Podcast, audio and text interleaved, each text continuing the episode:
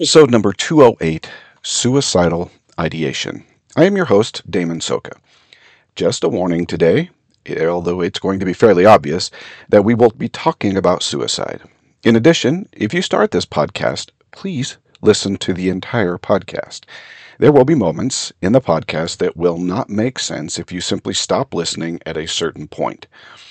Now, I personally often wonder why the Lord sometimes delays my inspiration as to the subject of this podcast. Today's podcast was brought about by a listener willing to reach out and ask me to talk on this specific subject. Revelation comes in a variety of ways, and one way is listening to those around us. Now, to start this podcast, let's begin with the most important thing. If you are thinking about suicide, please talk to someone and get help. Even if you don't have plans, talking about suicide actually lessens the probability significantly that you will move forward. Find someone with whom you can talk openly about your suicidal thoughts or about your thoughts. Preferably someone who has understanding about your illness. It is the most important thing you can do right now. Most of the time, this will be a professional therapist, but it does not have to be. You can confide in others you might you believe might be of help. What you need to do is talk. There are several, also several other good helplines such as 988. And if you don't want to talk, you can text or chat to that same number. If you can't do that, but you can send me an email, I will listen. I will talk with you. Let's begin today with the definition of suicidal ideation. Suicidal ideation or death ideation is the desire to end, end one's life. Period.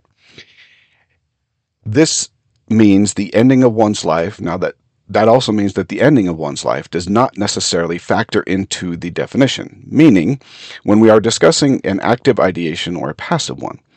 Now, we will discuss what active versus passive means. When we discuss ideation of death or suicide, we don't always delineate between methods, meaning a desire to die by accidental means or by more direct means is really treated similarly.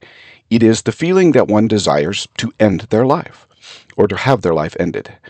This type of ideation actually occurs regularly for most individuals who deal with mental health issues, especially bipolar disorder, PTSD, or major depressive disorder.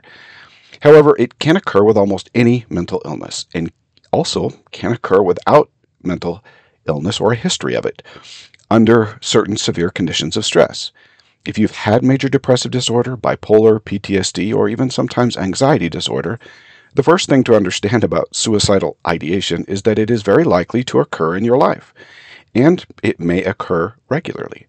Suicidal thoughts are not necessarily a one time event that goes away when someone is treating their illness. For those who deal with regular long term forms of mental health, suicidal thoughts always remain on a spectrum that most often flows with the symptoms of the disease. In fact, suicidal thoughts are a symptom of the illness. For the most part, or the first time suicidal thoughts enter, enter your mind, they can be frightening and concerning. However, over time, a person can become very comfortable with thoughts of death, meaning that you might not even have much of an aversion to thinking about death. Thoughts of death may even come with some feelings of comfort and peace. The thoughts may be regular or even periodic.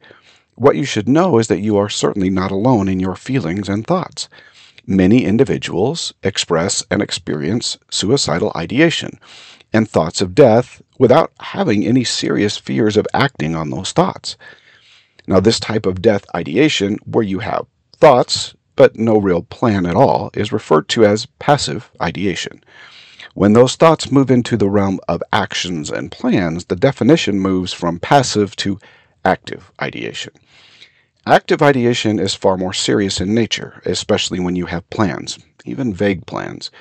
Having thoughts come into your mind as to how you would die is certainly different from forming those thoughts into an actionable plan. However, there's no real hard line between passive and active. It also doesn't take months or years of time for one to move from passive to active. It can take days or weeks. What is critical is to understand where you are in the process. You should always seek out help when you begin having suicidal or thoughts of death, even without a plan. If you have a plan and or a timeline, you need to seek out help today. Again, if you can't talk to a parent, teacher, religious leader, or friend, then reach out to that 988 line. They are wonderful people. If you can't do anything again but send an email to me or someone else, then do so. Reach out however you think you can. Yes, people will likely treat you differently, and yes, they might even overreact a little, but that should not keep you from talking to someone. Talking about it is likely to save your life and even improve it. Now, having said all of that, I admit that suicide at one time in my life was very real. Due to my previous bipolar disorder experience, I did have a moment or moments where I realized that if I didn't reach out to someone, it was not going to end well for me. I did seek out help, and over time, things got better for me. Now, I have never really reached that same point of suicidal thoughts and actions I did previously in my life. However, there's something that everyone should understand. Once you reach that point of suicide, those thoughts may never fully retreat. They might come and go in a passive sense, depending upon your other symptoms. But I personally have found that thoughts of death for me have never really gone away while I have suffered the effects of mental illness and chronic pain. I still regularly have these passive death thoughts come into my mind, especially when I suffer with physical or emotional pain during an episode. For me, they occur at almost every episode, and I am used to them now as signals from my body that I need to rest and recover. Now, I would assume that this is the case for almost everyone else who suffers from mental health problems. That is because our bodies are actually wired in such a way that it gives off signals when we are under intense stress, strain, scrutiny, or pressure for a period of time. Those random suicidal thoughts of death are actually signals to the brain that the body feels as though it has deep problematic emotional difficulties that can't be resolved easily. Thoughts of death or suicide are the body's way of elevating our response to the emotional problem. Because we all have a very strong will to live or survival instinct, when the body elevates these suicidal thoughts, it understands that our survival instinct will kick into gear and create a level of distress needed to address the problem. The body wants the problem forefront and on the top of our to do list, and so it causes emotional distress signals to occur. This is really what you are feeling to a greater or lesser degree when intrusive thoughts of death enter your mind. The greater the emotional distress of the body, the more likely the thoughts are to be intrusive, deeply felt and sticky in the brain. The body wants a reduction of the emotional stress and wants it addressed. And while the method may seem troubling to some, that is the way the body responds to that level of stress. The reality of these emotional signals from a spiritual perspective is that they are not sinful in any way. To think about suicide or death because of an emotional disconnect in the body is not sin. Remember that this is a signal for help from your emotional core. The emotional core is not necessarily attempting to end its life, it is looking for relief. It is a signal for us to find help. Now, hopefully, we find our help before the stress causes this suicide signal, but many times we do not. It was true for me. I attempted to get some help previous to my suicidal problem, but did not get serious until I realized how serious it was. We should not see feelings of death or suicide ideation as sinful. These are hardwired emotional signals within the body. Now, I even struggle personally to see suicidal thoughts that lead to action or planned or planning as sinful. Most often, when we are in that state of emotional distress, it is not possible to fully comprehend death as a sin or sufficiently feel the Spirit of the Lord so as to fully understand the reality of suicide. Many times those plans and thoughts come with feelings of peace and comfort. This says to me that we are not in a state to fully understand our actions or the suicide. To feel peace at the thought of our suicide is also not sin for me. It is the body's reaction to finding some type of solution to the distress, pain, and suffering we feel. This type of peace is actually a chemical emotional response to pain reduction. Interestingly enough, as we make plans and set forth actions, we can feel the result of the actions in our emotional response. The peace we feel is actually placing ourselves outside of our current emotional pain.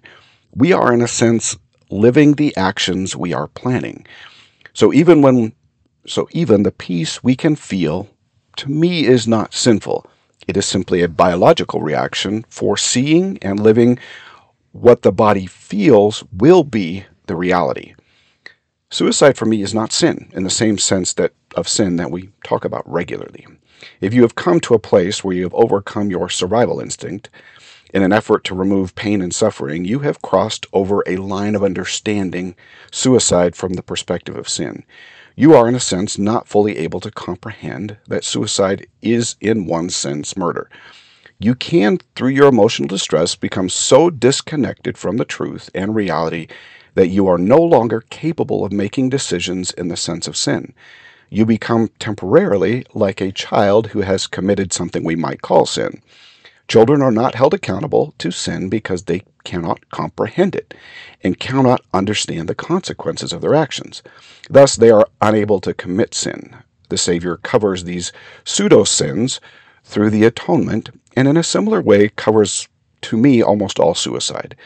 I believe that the Lord will have compassion upon those who have committed suicide and their state of mind and emotional distress will be taken into account. However, suicide, if we really think about it, does not solve any real problems in our life. While it might solve a temporary physical chemical imbalance, it will create and creates very serious and real problems on their own, on its own. When you pass through to the other side of the veil, we do not forget our trauma experienced in this life automatically or our mortal relationships. If anything, we have greater access to full memory. Anything we experienced in this life that has become embedded in our spiritual emotional core, we will have to address on the other side. Healing does not automatically occur as we pass through the veil. We will also feel probably fairly terrible about the pain and suffering that we caused others by our actions. Meaning, suicide in many senses might solve one temporary mortal chemistry problem, but causes us far more difficulty on the other side of the veil. I believe personally that trauma is best healed on this side of the veil. While we don't know specifically why, we do have some understanding that it is far more difficult to change our nature on the other side of the veil. This would mean that any unresolved healing would be perhaps far more difficult to address. We might just find that death or suicide may not solve any real problem at all in our lives but only complicate things. I know that might be frustrating to many individuals who have suffered trauma by the hands of another. We do not necessarily become another person as we pass through the veil. Yes, mortal weaknesses that are a direct result of our body's chemistry will be removed with the body, but everything else will remain. Healing only occurs through the Master Healer. Only the Savior can heal that hurt, pain, and suffering through trauma that occurs in our lives. This is true on this side of the veil and the other. We will take emotional pain and memories to the other side of the veil. Now, having said all of that, the grace and mercy of the atonement will heal a great deal of things that we simply cannot overcome in this life. I admit that some hurt, pain, and suffering might be so deep as to for us to be unable to see beyond it in this life and to feel the necessary healing. Now, in this sense, I fully believe that if we do what we can to forgive, forget, and move forward in our lives, the grace condition or the grace clause of the atonement will take over and provide the needed healing in the next life.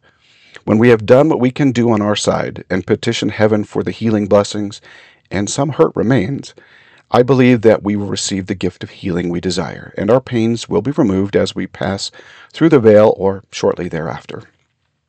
The Lord can provide the difference through the grace clause of the atonement. We should not concern ourselves if we still feel a little hurt, betrayed, or indifferent to someone else, if we are genuinely trying to forgive and love them. If we continue to work with the Lord, then all will be well with us in time. Now, personally, I do not believe that suicide because of mental health issues will be treated in any way or form as murder or sin.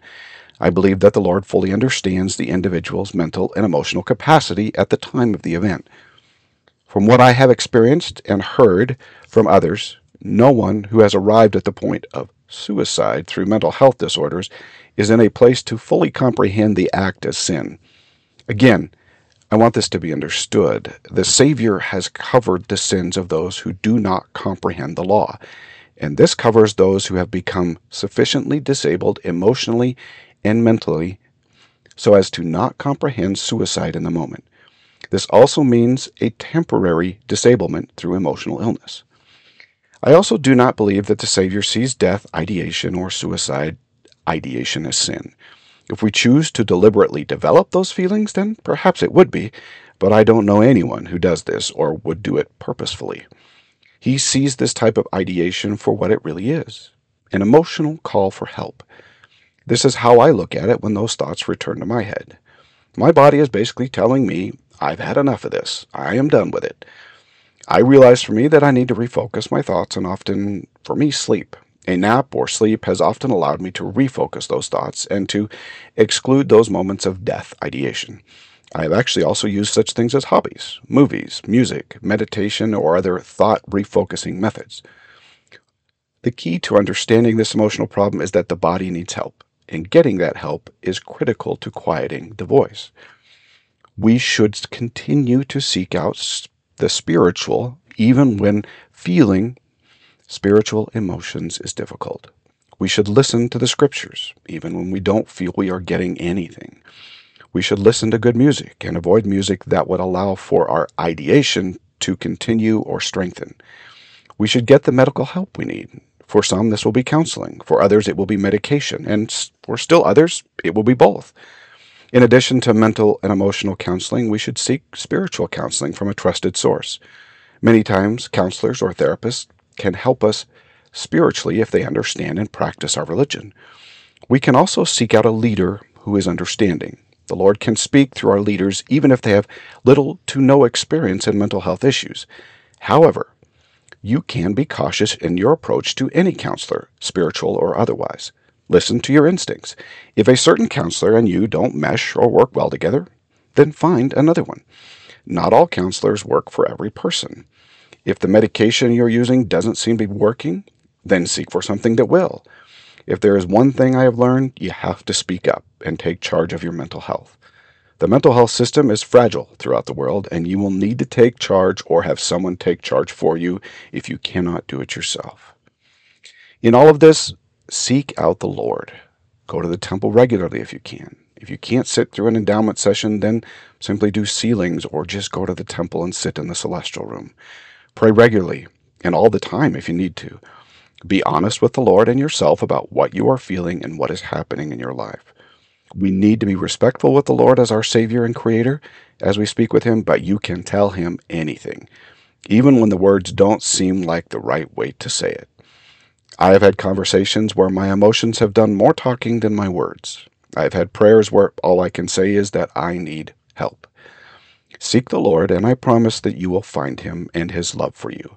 If you can get a priesthood blessing from someone you consider spiritual, then seek him out. Do not be concerned about asking for a second or third blessing as you work through your mental health concerns. I realize that a sentiment exists within the church that we should not be asking for priesthood blessings all the time, that we should rely upon the blessings we have received. I don't really know where that is taught doctrinally, and I don't believe that I have ever heard it said in conference. If we need spiritual support through a priesthood blessing, it is a good way, that is a good way to obtain it. Finally, find ways to reduce worry and stress. Many times my problems have been exacerbated by worrying about things I really can't control. Yes, I get it. I know that is easier said than done. But you can ask the Lord for help in this matter as well, and then seek out methods that allow for stress reduction. A variety of good mortal methods exist for calming the mind and reducing our stress. Naturally, many spiritual methods also exist. Do not concern yourself with those intrusive, suicidal ideation thoughts. Remember that these are simply signals from the body, not emotions to be acted upon. Act upon the signal, not the emotion, and find solutions that provide for your well being. You are not a sinful person because suicide has come into your mind. You are not a sinful person for feeling the way you do. You are a beloved child of our Father, Mother, and Savior. They are very concerned for your well being and your mental health, and they desire to help. Seek them out, and you will find relief. May the Lord bless you to find peace in your life and to find happiness through the atonement of Christ. Until next week, do your part so that the Lord can do his.